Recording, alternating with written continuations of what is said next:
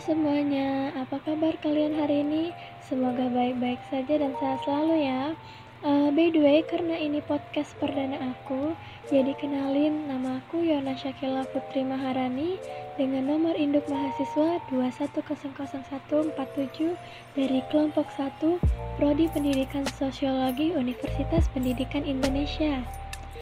Seperti yang kita alami saat ini, Indonesia masih terserang kasus COVID-19 jadi dalam podcast kali ini aku bakal ngebahas tentang kesehatan mental dan fisik pada masa pandemi dan jangan lupa dengerin sampai habis. Banyak orang yang sudah paham bagaimana cara menjaga kesehatan fisik supaya terhindar dari paparan virus COVID-19. Tetapi banyak juga orang yang masih tidak menaati prokes kesehatan. Seperti contoh, pada saat itu aku pergi keluar untuk membeli sesuatu dan aku masih banyak melihat masyarakat berkerumun tidak memakai masker. Sedih sekali melihat mereka seolah mengabaikan betapa bahayanya virus COVID-19 ini.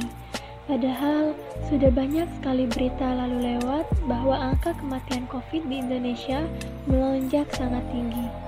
Seharusnya kita tidak boleh egois ya teman-teman terhadap sesama karena jika kita terpapar virus COVID-19 ini, masyarakat lingkungan sekitar juga bisa ikut kena dampaknya. Apalagi kalau ada lansia atau anak bayi yang sangat rentan terhadap virus COVID-19 ini. Virus ini tidak memandang mau menyerang siapa saja ya teman-teman sudah banyak orang yang sudah menaati progres kesehatan, tapi malah terpapar. Jadi kita harus sadar, yang taat saja bisa kena, apalagi yang masih buka tutup masker dan tidak taat protokol kesehatan. Selanjutnya, aku bakal ngebahas tentang kesehatan mental. Kebanyakan dari masyarakat Indonesia hanya fokus pada kesehatan fisik tanpa peduli kesehatan mental. Padahal bahaya gangguan mental bisa berdampak ke kesehatan fisik dan bahkan lebih berbahaya dari orang yang terkena kesehatan fisik. Banyak dari kita mengabaikan kesehatan mental dan curhat ke orang terdekat malah dibilang kurang beribadah. Padahal bukan karena itu seseorang terkena gangguan mental dan pasti banyak faktornya.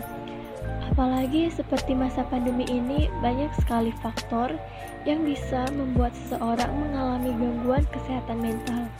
Seperti contoh, di PHK dari tempat ia bekerja, susah mencari pekerjaan, ekonomi yang buruk, orang yang punya usaha menjadi sepi pengunjung, banyak usaha bangkrut, tidak bisa bersosialisasi, tidak bisa sekolah, tidak bisa ke tempat ibadah, dan lain-lain. Seperti contoh, kita sebagai mahasiswa yang tugasnya numpuk dan bakal ngabisin waktu seharian yang di depan laptop bakal kena omel sama orang tua, khususnya ibu. Karena main laptop mulu dari pagi ke malam, padahal mereka gak tahu kalau kita itu lagi dikejar deadline. Itu yang bisa dapat menyebabkan tingkat stres akan bertambah. Uh, ada lagi contoh seperti awal COVID-19 ini menyerang Indonesia. Banyak masyarakat yang berbondong-bondong yang membeli sembako, masker, hand sanitizer dengan jumlah yang sangat banyak hingga mengalami stok barang kosong di mana-mana dan tidak dan orang lain tidak kebagian. Itu juga bisa disimpulkan bahwa masyarakat mengalami tingkat kecemasan yang tinggi. Tentu kalian tidak usah khawatir, banyak sekali cara pencegahan untuk terhindar dari terpaparnya COVID-19 ini dan gangguan kesehatan mental.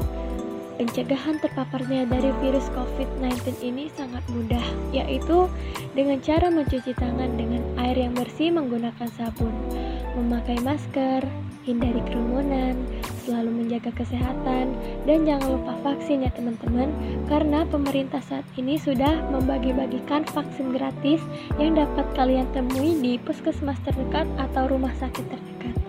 Karena jika kalian sadar akan pentingnya kesehatan, yang akan mendapatkan manfaatnya juga bagi orang lain. Terus, agar kita terhindar dari gangguan kesehatan mental, Anda bisa hindari berita yang belum jelas kebenarannya, selalu refreshing, menonton film yang disukai, komunikasi dengan orang terdekat jika mengalami perasaan yang mengganjal.